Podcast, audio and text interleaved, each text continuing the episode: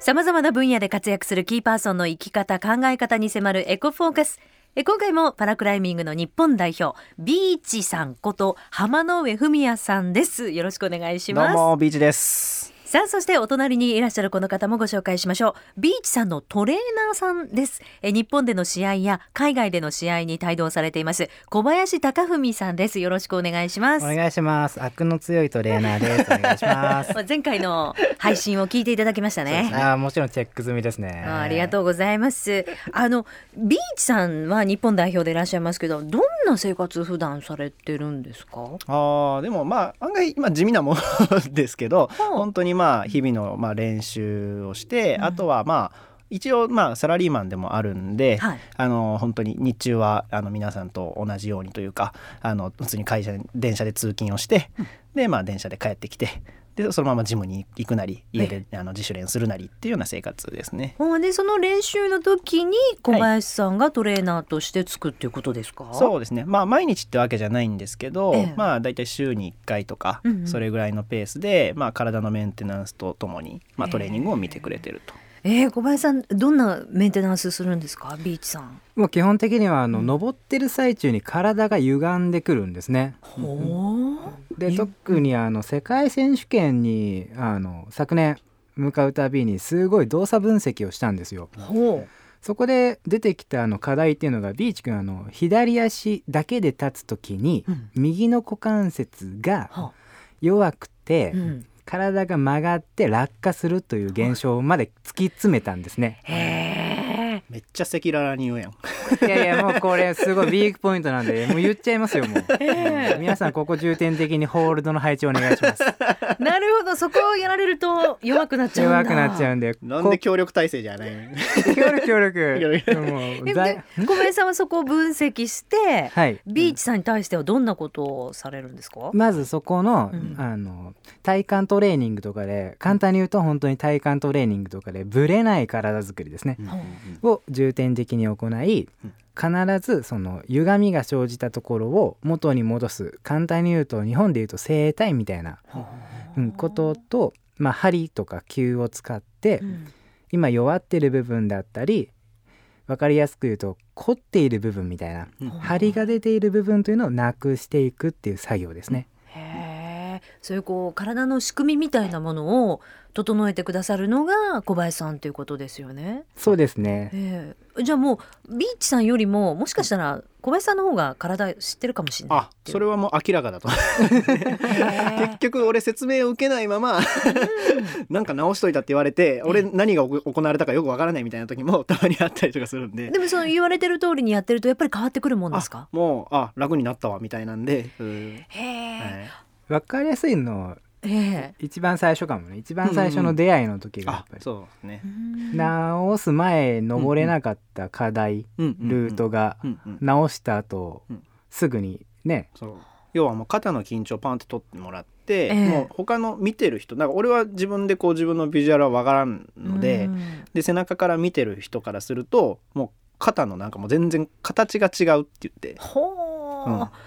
う背中のみふ風景がこう全然違うって言って。ええいうのであそんなに変化あるんだっていうのは実際登ってみたらうん普通にポンってあの難しい課題が登れてえみたいなほううんそのなんかこう筋肉の動きみたいなものを変えてあげるのとプラス食事もやっぱり小林さんの方でいろいろやってらっしゃるんですかそうなんですあのうちの従業員に、まあ、管理栄養士がいるんですけど、ええその管理栄養士を、まあ、ボランティアでつけましては ここが本当に去年1年間本当に大変だったところなんです栄養っていうのがあ、ええまあ、今度機会があればぜひお願いしたいんですけど、うん語ってほしいんですけど、はいはいええ栄養が一年かかるんですか今まだ途中ですね、まだ途中な何をしてるんですか今ビーチ君の体はどうなってるんですか何をされてるんですか今一番最初はあ の体の回復を早めるうん体づくりの食事からスタートしましたはい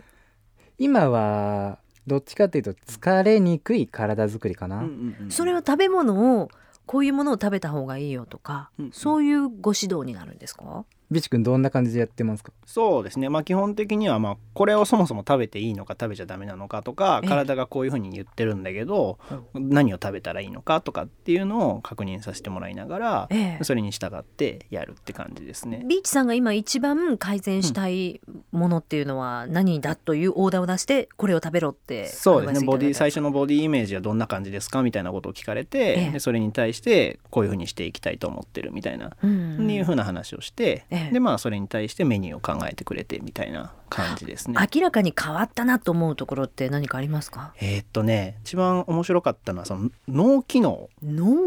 うん、変えますみたいな食事で食事でええっていうのでこうアスリートっていうかスポーツやる人って油抜くじゃないですかはい逆に俺油飲めって言われたんですよ。のえ飲 むえスポーツドリンクじゃないんですよねそうそうえなんで油ですか 結局なんかその人の体ってまあそのでも間違ってたら言ってねって言ってね。 そうあの要は神経とかをこうまあつなぐっていうか伝達するのに結局そこって油だったりするわけですよね。でよくあるそのなんかサラダ油みたいなんでこうあの安い油みたいなんえてえ結構こう漂白されてたりとか。いうのがあって、はいあんまりこう、まあ、見栄えはいいけど体にはよろしくないであろうとうんいうようなものでだから上質な油を取ってください要はそれがもう全てこう脳の伝達であったり神経の伝達であったりとかに全て作用していくんでうんでその油を体の油を全部入れ替えようと思うとまず1年かかりますと。ほうで脳はさらに遅くて脳は7年間かかりますって言われてええマジっすかみたいな7年 7年俺油飲み続けるんすかみたいなええっていうようなところからまあスタートしでも実際やっぱやってみて油をこう飲むわけですよ適量ね。うんで飲んでいくとあの一番変わったのは落ち込みづらくなったんですよ。へえなんか課題が登れないとか、はいまあ普通に仕事の場面でもそうですね。えなんか何々ができないとか、 うん彼女ができないとか、ね、彼女ができないとか、そうそうそうそう。えそれ油でなんとかならないそれはならない油ではなかなか流れていかなかったんですけど、そっかはそっかい。あのっていうような感じで、あのうんまあそういう風な話をまあやってて、でそうするとまあやっぱ落ち込まなくなったんえで、ーまあだから立ち直りがすごい早くなったのと、えーまあやっぱり考えがちょっと思いのほかまあは早くなってきたっていうのは一つあるかなと。いわゆる頭の回転が速くなるそうですね。うんっていうのはすごく出たかなって思うんで、 脳機能の話なんですけど、うんまあ、あの細胞と細胞の間はあの油あの細胞は脂質とかでできているので、うんそこの潤滑を良くするために油を摂取するということですね。はいうんなる ほど、厳密に言うと、ええ、そこい入れとかないとね、はいはい、ビッチさんよく分かってないけど油は飲んどこうっていう感じですああそうですね。はい。いうことは聞いとこう。ええで、そのやっぱパラクライミングって前回ですかね。あのナビゲーターと一緒に登るっていう風な話したと思うんですけど、結局その課題を覚えるって作業も結構重要なんで、15メートルに散りばめられてるその40何手とかっていう課題を覚えなきゃいけないんで、うんやっぱそこもすごい脳はすごい大事なんで。はあそうそういう意味ですごくまあ体だから筋肉とかそういうこと以上にええ、脳の改革というか まあすごい大きかったですね。じゃあもううん脳のその、まあ、覚え方というかうんうん覚えるその、しまあ、身体的なうんうん体もですけど、うんうん脳もそういうこうパラクライマーとしはてい最高の状態に持っていくのが小林さんのお仕事ですよね。まあまあ小う林ちの会社みたいな、そうでまあ、すね鍼灸院のお仕事ですね。はいなんでまたビーチさんと組もうと思われたんですか、一番最初にあの、まあ、いろんな方からそのオリンピック選手とか世界選手権の選手というのをご紹介していただくんですけど、ええ僕本当に世界一取れる人のみうんあのトレーナー態度することにしていて、えまあ、楽しくなきゃトレーナー態度しないんですけど、うんほう初めてビーチ君の上りを見た時にあこいつマジ世界一いけると、おーえ言え葉は悪いんですけど、ええまあ、こいついけると思ったんで。はいはいはあいということは今までにあのそういう選手の方にはついていらっしゃったんですね。学生時代から先輩についていたりとか、ええ所属していた団体についてまあ世界選手権オリンピック国体とかは相当経験しているんですよ。はあなでのでわかるんですねそういう世界一になれるぞっていうのも。あもうこれ僕の勝手な勘です。 当たるか外れるかみたいなね。そうえご自身はスポーツはやってらっしゃらなかったんですか、 あ僕昔そのまあ結構な長い間卓球やっていてえ一応ビーチ君よりは成績出しているんです。あれうんオープンというカテゴリーの大会には出場していて、え、はい、最近日本の今現在で言えばうーんとジャパンオープンみたいなはあ、萩村杯とか、まあ、そういうオープンっていう大会には出させてもらってますね。うん今もですかここはちょっと微妙なんですけど、まあ、ビーチ君をこええうそろそろなんかこいつ俺できるみたいな雰囲気を出した時 に、ええまあ、一緒にトレーニングしてボコボコにしたり、えうんえなるほどそういう意味ではいはやります。トレーナーの小林さんはその卓球で大活躍してその姿をビーチ君にこう知らしめるというか、はい、まあそういうピュアな話ではないんですけどライバル心みたいなやる気を起こさせるわけですいやね。そういうことじゃない勝ちたいだけなんですよ多分この人 なるほど。いやな本ん当に勝ちたい だけです。これな何いいいいのこのトレーナーとの関係は大丈 夫？まあまあまあねあのトレーナーである前にまあ友達でもあるんでそうなんですよねええお友達じゃないとそういうことできなかったりしますようんね。言いたいこと言えないですから言えないですね。そうですか。その何でも知ってる小林さんにも伺いたいなと思うんですけど、その今置かれてるねその日本のパラクライミングの協会の現状というか、パラクライミングってどうなんですかね。なんかちょっとお金の話をね前回伺って、まあ正直辛いよねみたいな話で終わったんですけどう、んうんもうパラの世界時点で本当に寄付金だったりスポンサーっていうのがつくのが珍しい逆に本当に珍しい状態なんです、ええもう世界中全てにおいて、うんそもそもスポーツにお金をくれるっていうスポンサーも世界的に見るとあんまり少ないのが現状なのであー有名どころ除いてうんうんえ特にパラクライミングなんて言ったらもう知らない人の方が多いのえでう、んもう発信し続けて、うんまあ、募集中ですよね。うんあそのにもかかわらず小林さんはこいつを応援しようと思ったわけですよね、うんビーチさんのことを。うんやっぱりね、まあ、今だからここで言うんですけど初めて見た時彼の登り見て涙出ましたよね。おうへあえの感動したというなぜなぜこれが分かんないんですけど感動した心が震えたうんそんな登りをしてたんですよ。えなんでまあそんな登りをしてるのって何人も紹介されても一人だけだったんです過去にも先にも。ええなんでまあ彼は世界一取れると僕はもう信じて疑わないんですけどええ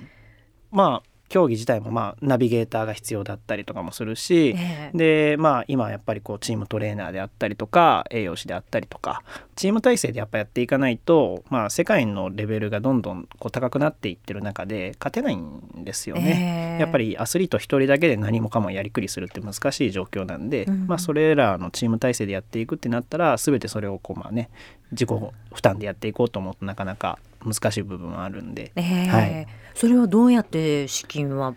まあ今の形としては、まあ、過去世界選手権の時もそうだったんですけどクラウドファンディングっていうような形で、まあ、インターネットを通じてですね、えーまあ、募集をして、まあ、皆さんに寄付をお願いするというような形で今は資金を募っているっていうような状況ですね。あこれまでも何度かクラウドファンディングで行かれたんですかそうですね、はうい、んでやっぱりまあただやっぱ優勝するだけではなくって、まあ先ほど小林が言ってくれていたようにまあ人をこうまあ感動させるっていうかまあそれを狙って登るわけではもちろんないですけどまあそういうふうにまあ感動してもらえるようにまあ懸命に登るっていうところがうんすごく大事かなと思ってるんで、ええまあやっぱりそこを通じてまあ僕と同じように障害を持ってる人であったりとかまあ難病であったりとかまあもちろんそれ以外にもまあいろんなコンプレックスを持ってる人であったりとかまあ、そういった人たちが、まあ、自分の可能性みたいなものであああんなチャラチャラしたクライマーでも これぐらいのことできるんだったらまあ俺もちょっと頑張ってみようかなってなんかそんな風に思ってもらえるようななんか存在になれたらいいななんていう風には思ってます。なるほどはい、その性格は生まれた時からですかどうでしょうねまあ、うんちっちゃい頃まあ明るかった部分もありますけど、うんまあもちろんその障害を最初受容する時とかまあそういった時にまあちょっと落ち込んだ時期みたいなのもありましたし、うんまあその人間関係で困った時みたいなのもありましたけど、うんまあ基本的にはまあ明るい人間ではあるとは思います。はい挑んでいこうって思うんううんその姿勢とか、はいはい。すごいなと思うんですよねう。んえまあなんかそこは何て言うんでしょうね、逆にこうまあ僕の本当の本質がそうだったかっていうよりかは多分障害があって逆にこう自分って何なんだろうとか障害って何なんだろうとかって考える時間があったからこそ、え今のこう形というか何かに向き合おうとか、なんかそんなのに負けたくないとかって思う気持ちが逆にあるのかなって思うんで、ええなんかまあ結構だから自分にとって障害ってこう足かせだったりもする部分はあるんですけど一方でなんか自分のアイデンティティだったりする部分もあるんでなんかそういうところがこう単なる弱点とか不便なものっていうふうなんじゃなくて自分のアイデンティティとしてなんか PR していけたらいいななんていうふうには思ってるんですよね。うん、なるほど、うん自分の中の壁と、うんそして目の前の本当のよじ登らなきゃいけない壁、はい、両方乗り越えていくっていう感じですそうね。ですねまさに、ねそれをサポートする小林さんね。はい、あらんはい今グッときて ますね。いやいやいやいや いい人ですね。はい、いい人です。はい、はいね。うんということで、えー率直に申しますとスポンサーよろしくお願いいたします。はいよろしくお願いします皆さんねおはい、はい、拡散もよろしくお願いいたしよまろす。しくお願いします。 ということで今回のエコフォーカスパラクライミングの日本代表ビーチこと浜之上文也さんそしてトレーナーとして帯同されています小林貴文さんにお話を伺いましたありがとうございましたありがとうございました、ありがとうございました。